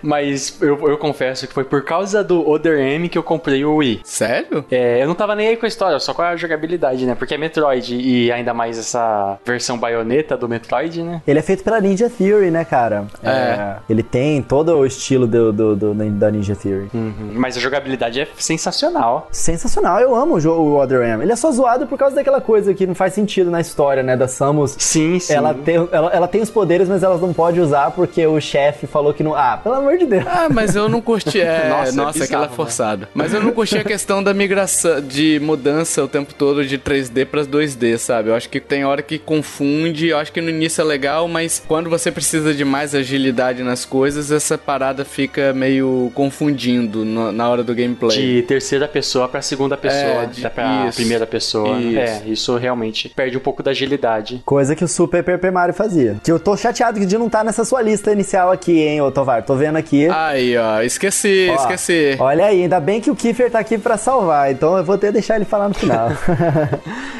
Mas tivemos Paper Mario, que eu não esqueci. Eu tava guardando a surpresa aqui. Tava esperando pra ver se Ah. alguém ia lembrar, entendeu? Olha. A gente teve o New Super Mario Bros. aí a volta pro Mario 2D. A gente teve Super Smash Bros. Brawl, que é um nome bem bacana. Bro Bro, sabe? Você fala Smash Bros. Bro. Bra- bra- Bro Bro. Mas é um jogão, né? Primeira vez com história, Jogaço. né? Mas muita gente não gosta, que prefere o Melee, né? Mas aí é aquele negócio, sempre vão preferir o Melee, né? aí tivemos o Mario Kart Wii, que fantástico, né? É, é que veio o 8 depois, né? Mas o Wii é, é fenomenal o que eles fizeram com o controle de movimento, mas aí eu acho que eles erraram até a questão de empurrar o controle de movimento, porque tem gente que ainda prefere jogar com os, os analógicos, mas ok. A gente teve o Kirby's Epic Yarn, tivemos Donkey Kong Returns. Só quero falar um pouquinho do Kirby, Tovar. Tovar. O Kirby Epic Yarn, ele foi o primeiro jogo que eu comecei a pensar na questão artística dentro dos jogos, porque ele tem uma arte tão única, tão magnífica que brilha os olhos e uma trilha sonora tão orquestrada, tão maravilhosa que também me fez prestar mais atenção nas trilhas sonoras, que eu falo que o Kirby's Epic Yarn foi um dos jogos que meio que marcou a minha vida e fez com que eu prestasse atenção no jogo além do jogo, sabe? Com que, como se eu é, fez com que eu entendesse o jogo como uma arte de fato. Mas aí, tipo, você tinha o Yoshi Story, o, o desculpa, o Yoshi Island no Super Nintendo, você nunca tinha jogado? Sim, sim, é que de, de Giz, já tinha, nossa, um dos jogos que eu mais joguei de Super Nintendo, mas eu era novo ah, e quando eu, entendi. eu dei uma parada com, com a Nintendo entre, sei lá, 2002 até 2000 e 2008, por aí, que aí eu não vi mais, não joguei mais, ficava só no Playstation e computador. Mas com o Wii, eu comecei a jogar o Kirby e, cara, foi uma virada total na minha vida. E também tem o próximo Kirby, o Return to Dreamland, que também eu joguei bastante e também me fez aproximar mais da franquia do Kirby. Valeu coelho.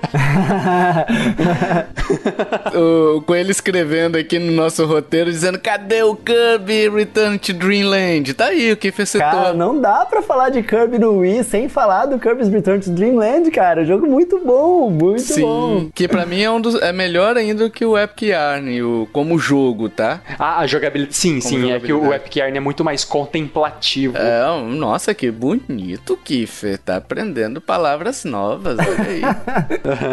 vamos, vamos falar de arte. Eu já, eu já até anotei aqui pra usar. Eu anotei pra usar. Contemplativo. E pra alegria do nosso amigo Douglas Bride Rosa, tivemos Xenoblade Chronicles, que é um jogaço. Aê! Douglas! Mas sério, ele é muito bom. Tivemos WarioWare, que é muito bom também, jogo de passatempo. Tivemos Fire Emblem Radiant Dawn, que aí eu não sei... Tá faltando um aí, Tovar. Kaká. Verdade. Qual é que tá faltando? Mas é que eu vou deixar pro final, gente. Esse jogo eu vou deixar pro final. Vai ser o último jogo que eu vou mencionar. Pode ficar tranquilo, gente. Pode ficar tranquilo. E os ouvintes agora estão perguntando: Tio Tovar, que jogo é esse que eles estão brigando com você? Calma, vocês vão saber. É o Fire Emblem Radiant Dawn, também que a gente. Sacanagem.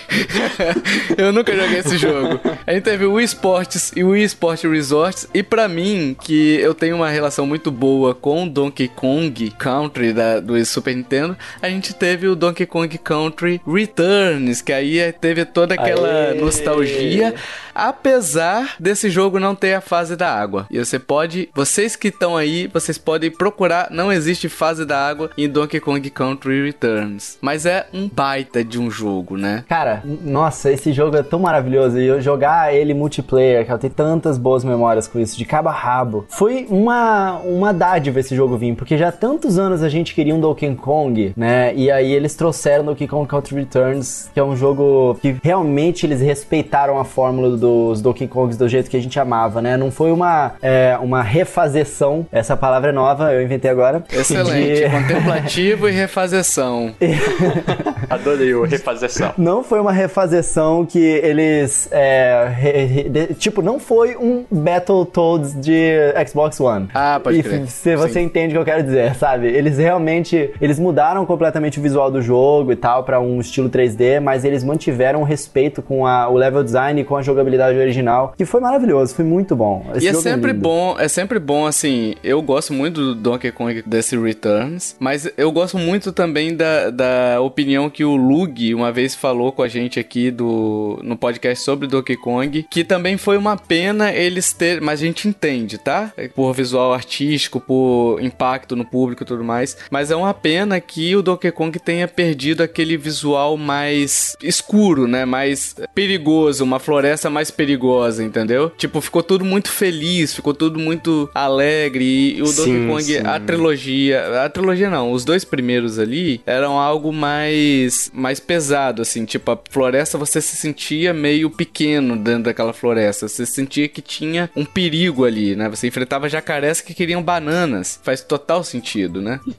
Mas aí eu não sei se vocês concordam com essa com essa opinião do Lug, mas assim, eu trouxe aqui porque eu acho que é bastante válida também e é um ponto de vista bastante válido. Eu concordo, mas eu, eu, eu acho que o lance do, da pegada mais de desenho animado, mais cartoon, eu acho que caiu bem com a franquia. Eu acho que, se bobear, eu prefiro esse estilo que a gente teve seguindo também no, no Tropical Freeze, que é um negócio mais cartoon, mais desenhado. Eu, eu gosto mais. Eu acho que casa melhor com a franquia. Não, e esse, esse visual, ele atinge um público muito maior também, tá? Então ele atinge uma, uma faixa etária maior do que se fosse algo mais obscuro, mais, mais negro, assim, mais escurecido, né? Pra mim não faz falta, mas eu achei interessante eles terem ido por esse lado e terem abandonado aquela raiz, né? Do. Até porque a gente sabe que era uma limitação da época. Você escurecer as imagens também era uma opção até para esconder os serrilhados, aquele negócio todo que o Super Nintendo não tinha esse poder de processamento tão grande assim. eles usaram até os assets, é, as sprites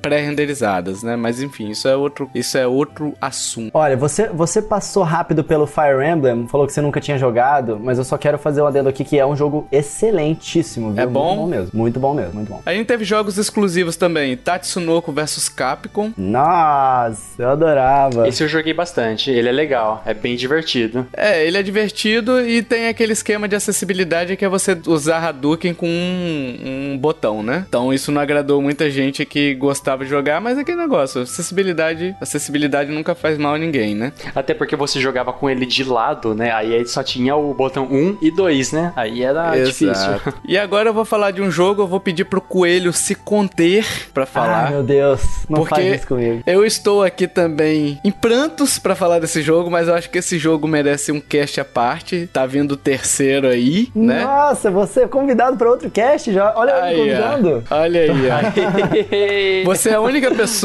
Coelho, que, que gosta desse jogo tanto quanto eu, que, bicho, eu, eu, eu me segurava na cadeira quando eles anunciaram o terceiro, cara. anunciaram o, o, o spin-off. Não, o spin-off foi, uma, foi, foi um, um dibre que eu tomei, mas depois veio o terceiro. foi, você foi tapeado. É, então. Que é o No More Heroes 1 e 2. Você quer falar alguma coisa de, bem breve com ele? Eu quero falar, eu quero falar. Que ele era exclusivo, a gente tá falando no bloco dos exclusivos aqui, do Wii. E a melhor versão sempre vai ser de Wii, porque ele foi portado pra PS3 e pra Xbox 360 o na primeiro. versão Paradise lá. Que não tem o telefonema saindo direto do seu controle. Isso é um downgrade Nossa, enorme. Sim. vou, vou, deixar essa, porque o controle do Wii tinha aquele speakerzinho, né? Aí tocava o telefone lá, você atendia com o controle do Wii na sua orelha. Isso Nossa, legal, que cara. massa. Eu acho que só o primeiro foi portado, né, Coelho? Só o primeiro, só o primeiro, desculpa. Isso aí mesmo. Mas é um jogo fantástico, assim. Compensa muito você conhecer. Eu não vou falar muito que a gente precisa de um cast desse. A gente já tá aqui com 25 casts pra frente pra gravar, mas ok.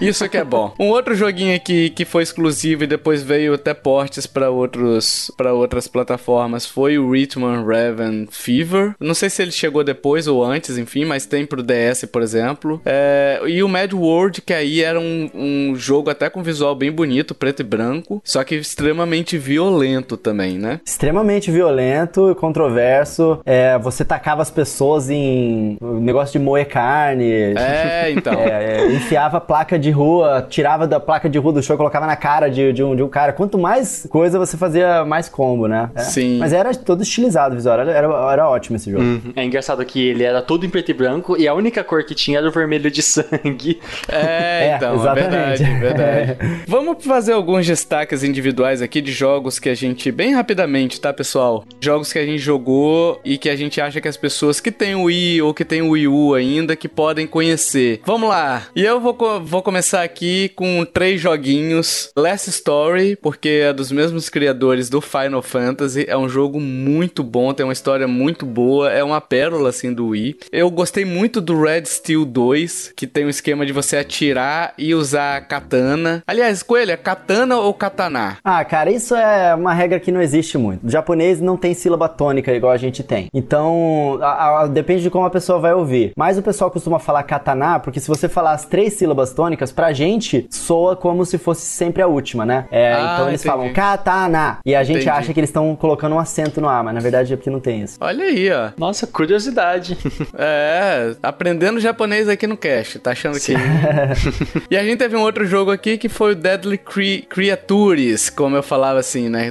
Deadly Creatures, que era um jogo que você jogava com um escorpião e uma aranha e era muito legal. Você se passar por. Cada um tinha sua jogabilidade, né? A aranha conseguia ir pelas paredes, o escorpião já não. Mas é muito legal esse jogo aí. Kiferino, você. Então, o... eu quero fazer uma menção honrosa aqui aos Resident Evil do Wii, o 4, o 0, o remake, principalmente os Chronicles, o é, Dark Side Chronicles e Umbrella Chronicles, que eles saíram primeiramente pro Wii e depois pro PlayStation.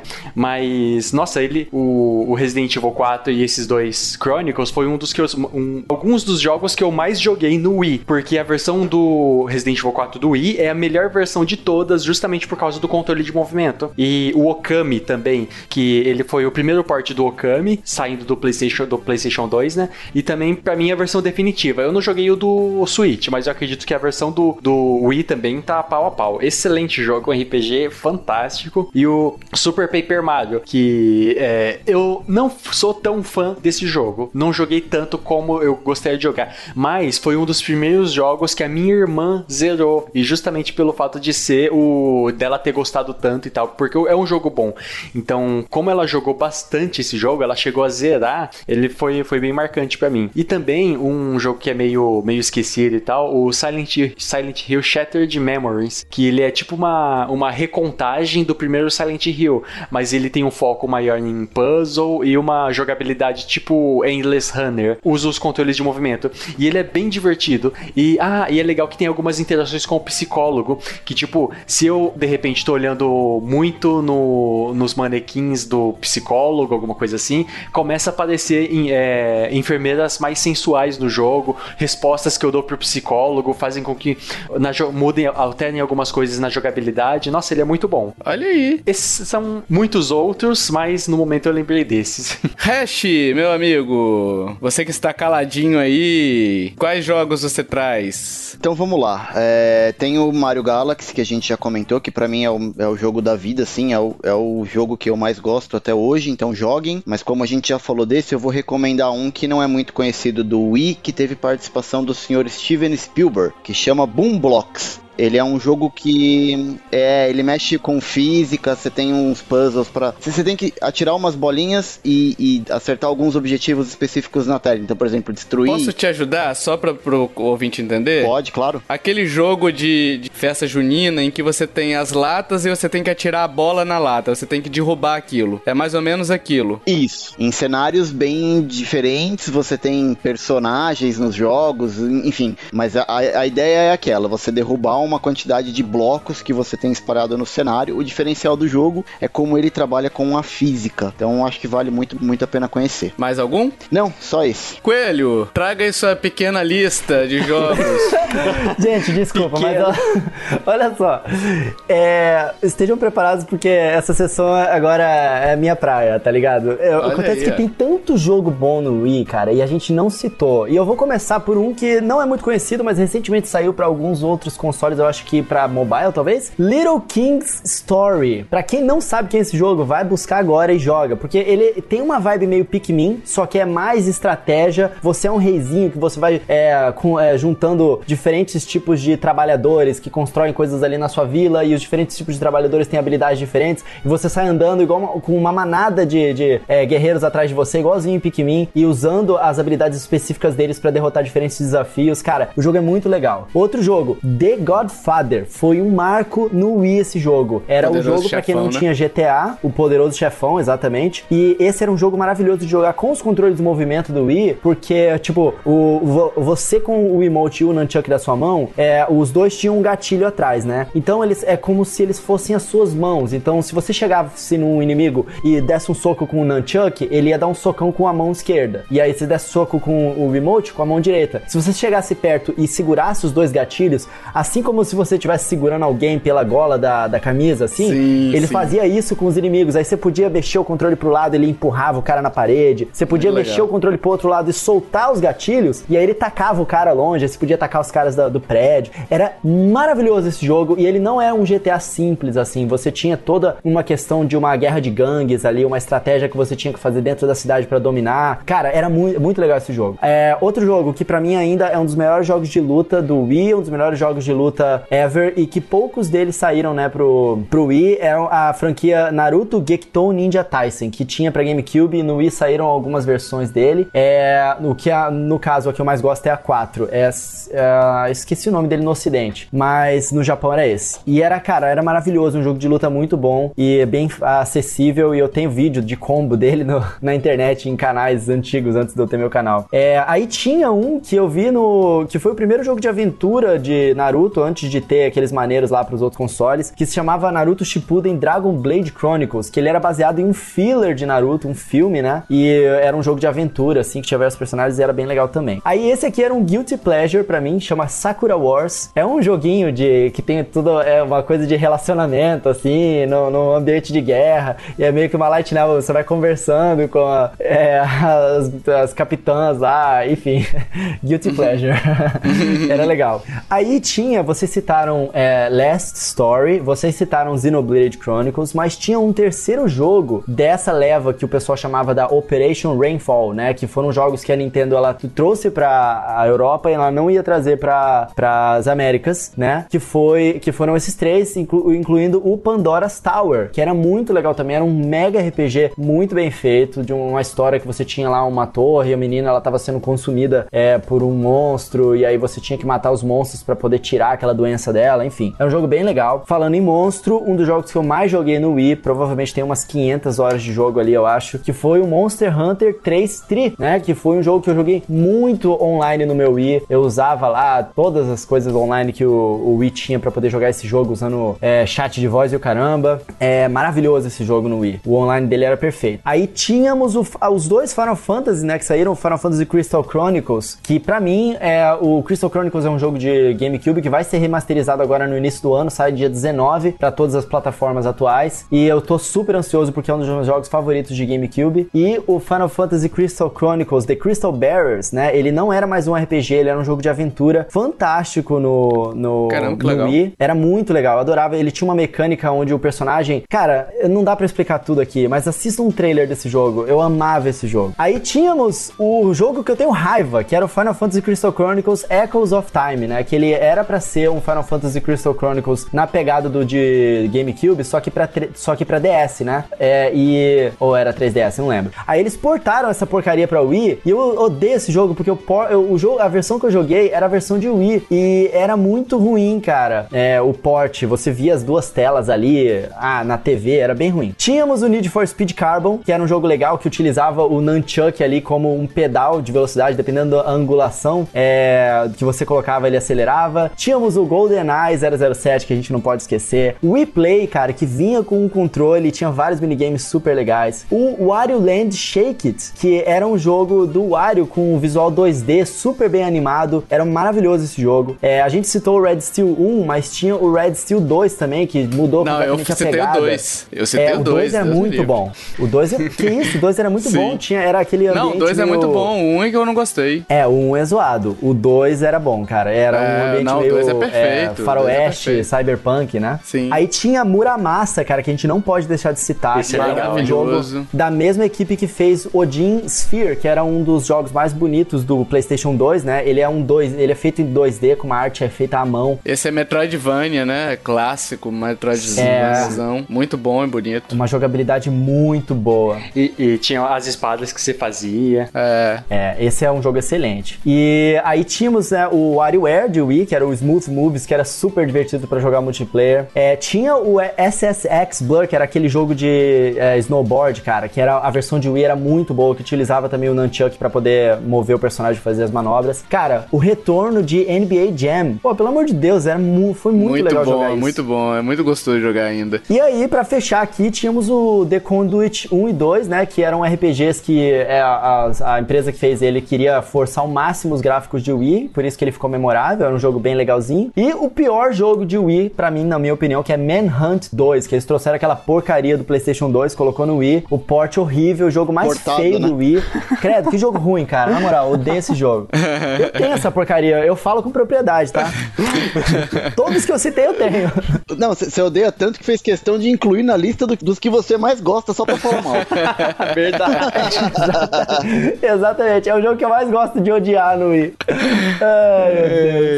É, porque a Rockstar, cara, a Rockstar falou que ia colocar essa porcaria desse jogo, colocou, é horrível. E essa foi a minha listinha dos jogos de Wii. Pronto, desculpa, falei pra caramba, mas pelo menos inclui tudo que eu queria, ou quase tudo. Essa foi a principal biblioteca de jogos que você precisa jogar antes de morrer no Wii. Mil e um jogos pra jogar antes de morrer, né, Isso aí. Hash? Menos Manhunt 2, vocês podem pular esse. Isso aí.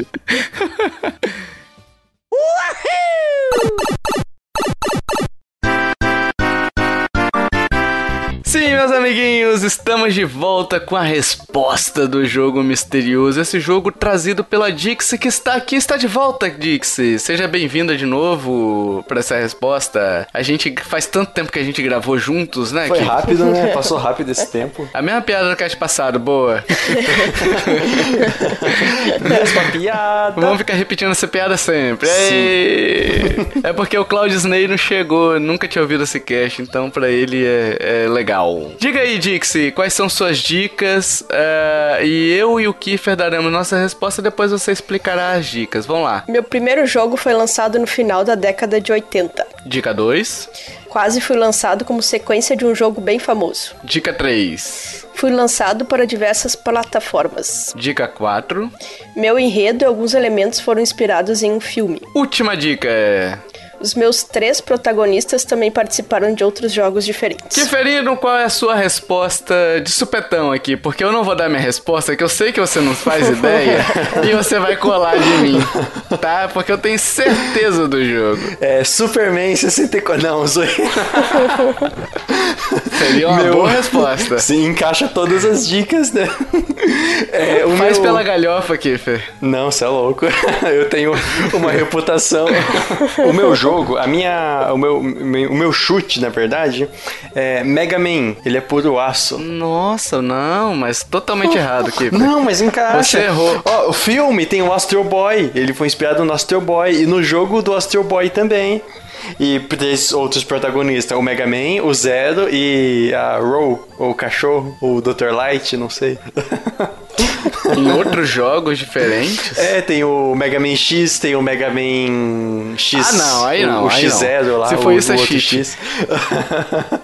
Mas o, é, o primeiro Mega Man é final da década de, 90, de 80 ou é antes? É, no final da Boa década pergunta. de 80. Eu conferi. Também? Uhum. Caraca, olha aí, faz sentido, hein? Bola curva, hein, Dixie? É, e o Astro Boy, descobrindo. tem o filme do Astro Boy, né? Não sei, não sei você que tá dizendo, não sei se tá inventando.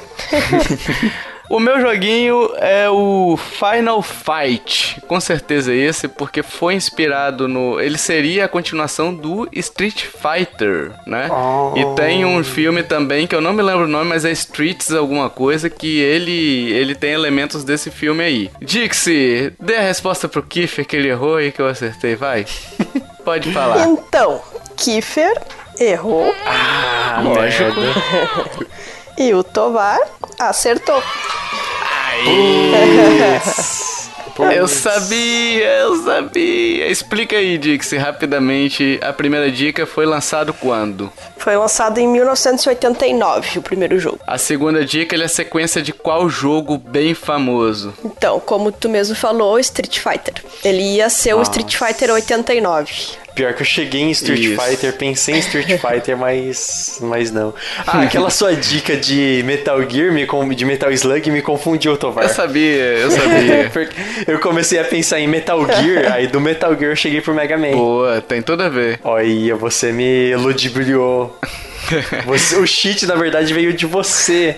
Olha que desonestidade. Mas eu não tô aqui pra te facilitar, eu tô aqui pra te dificultar. É, então. Fui lançado pra diversas plataformas. É, teve. Eu joguei no Super Nintendo, né? Então por isso que eu me lembrei dele, mas teve pra PlayStation, Atari, Game Boy, Sega CD, PSP e mais uma Arcade. coisa. É. Meu enredo e alguns elementos foram inspirados em um filme. Sim, no filme Streets of Fire, de 1984. E o protagonista, o COD, foi inspirado no, no protagonista do filme também. Tem até o nome parecido, né? Isso. Salvo engano, né? É, é eu Tom acho que é COD isso. no filme e o COD no, no jogo. E os meus três protagonistas também participaram de outros jogos diferentes. É, o.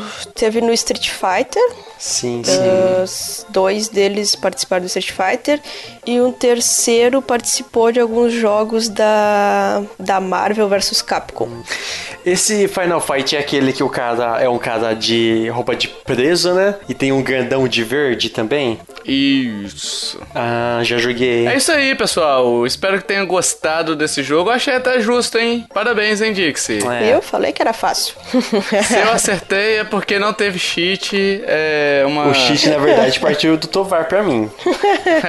Mas eu não tô aqui pra te facilitar, eu tô aqui pra facilitar os ouvintes. Eu sou o tio Tovar dos ouvintes. Não sou o tio Tovar do, do Kiffer. Então pronto. Enfim, espero que vocês tenham gostado desse, desse joguete aí. E diga aí se você acertou, se você não acertou. No cast que vem a gente vai ler os nomes, então fique tranquilo se você acertou aí também. E fique com o cast que estava rolando até agora. Valeu, tchau, tchau. E agora, meu pessoalzinho, meus amiguinhos, minhas amiguinhas, meus coleguinhos, minhas coleguinhas, a gente quer saber sua opinião. O que, que você achou do Wii? O que, que você acha desse console maravilhoso? Se você não gosta tanto, por que, que não gosta tanto? Quais jogos você acha que é memora são memoráveis, né? Quais jogos você não gostou? Se você gostou, por exemplo, de Muscle Match, que é um jogo maravilhoso de ficar fazendo poses é, de alterofilista, então deixa aí nos comentários que a gente quer muito saber quem são os loucos que gostaram disso, não é isso? Enfim, a gente quer saber sua opinião, pessoal, porque é muito legal quando vocês participam, quando vocês ajudam aqui a debater, porque o podcast ele começa, mas ele termina sempre com vocês discutindo e opinando. É muito legal a gente ver essa interação de vocês, ok? A gente tem podcast parceiro que tá aqui dois representantes deles, né? Que um é o Fliperama de Boteco, o Hash. Fala um pouquinho aí, Hash, do Fliperama, pro pessoal conhecer. Você também é meio que do Nintendo Lovers aqui, né? Que já escreve pra gente também vários reviews. Mas fala um pouquinho aí sobre seus trabalhos, vamos lá. Bom, então eu tô lá, além de estar aqui com vocês na Nintendo Lovers, eu tô lá no Fliperama de Boteco, que é www.fliperamadeboteco.com, que é um podcast que fala de jogos antigos e de cultura pop. Então a gente tem o nosso podcast, tem reviews ali no site, tem as crônicas que eu escrevo pra lá também. Então se vocês puderem conhecer, dá uma passada por lá, vai ser um prazer ter vocês lá também com, comigo e com a galera do Fliperama. É isso. E Coelho, você que está aqui, você tem um Coelho Cash e você tem o seu canal no YouTube também, né? Fale um pouquinho aí do seu trabalho, meu amigo, pro pessoal que gostou da sua participação aqui, que você complementou muito bem, aliás. Muito obrigado a você e ao Hash. Vocês complementaram muito bem esse cast. E fale do seu trabalho, meu amigo. Então, meus amigos, eu sou o Coelho no Japão, né? E eu vou aproveitar essa despedida aqui pra adicionar mais três jogos na minha lista: Zack and Wiki, Medal of Honor, Mario Party 8. Desculpa. Pequena lista aí. Desculpa. O cara já tá batendo a cabeça. São 1004 jogos agora. O, cara, vocês podem me encontrar lá no meu canal, Coelho no Japão. Eu falo, eu, eu bastante foco no Nintendo Switch, né? Mas eu tenho um podcast que a gente também fala bastante, é bem legal o Coelho Cast lá, tem várias edições, 22. E vocês podem me encontrar lá no Twitter e no Instagram, arroba Rodrigo Coelho C, sempre tô colocando um conteúdo legal lá. E, cara, recomendo direto o Nintendo Podcast, inclusive tá em todas as descrições lá dos nossos Coelho Casts lá, porque é um podcast que todo mundo tem que ouvir se for fã de Nintendo. E se você for fã de Nintendo, eu acho que você vai gostar do meu canal, dá uma passadinha lá, espero que você curta. Muito obrigado, gente. Estamos lisonjeados com seu exo- elogio, hein? Sim, Coelho, valeu. Ah, vocês, pô, vocês são minha referência, né, cara? Começaram antes, eu já copiei várias coisas. Aí, ó. pô. Enfim, todas as nossas formas de contato, pessoal, e-mail, redes sociais, estão nos links do post. A gente tá pedindo também review no iTunes e agregadores de podcasts aí que permitirem avaliação. Então isso é muito importante pra gente aparecer entre podcasts maiores, tá? Então se você tiver uma continha aí no iTunes, vai lá e avalia. É muito importante vocês deixarem a avaliação, que ajuda muito o podcast. E a sugestão de comentário que eu vou deixar pra vocês é Nintendo Podcast. A próxima vez que fizerem uma lista de Wii, não deixem de adicionar Sin and Punishment, que também é um jogo ótimo pra Wii. Olha, não pode dar uma brecha pra ele. sensacional, sensacional. Ai, meu Deus. E se você curtiu este podcast, meus amiguinhos, minhas amiguinhas. Compartilhe, ajuda a divulgar. Chame papai, chame mamãe, chame vovô, chame vovó. Chame o Schindler, que tem uma lista maravilhosa. Nossa, que está contemplando, Deus. hein? Inventei agora. Vocês riem. Vocês têm que rir. Não, Vocês têm que rir. Eu não tô rindo, não tô rindo aqui não. Não, foi boa, foi boa, cara, sensacional. Boa, Boa, né? Então eu vou complementar. Chamem a zebra, que tem várias listas. Tá, foi melhor. Meu Deus! Não incentiva não, Kiff, pelo amor de Deus. Você tá contemplativo. Dito isso, meus amiguinhos, até o próximo podcast. Valeu, tchau, tchau. Valeu!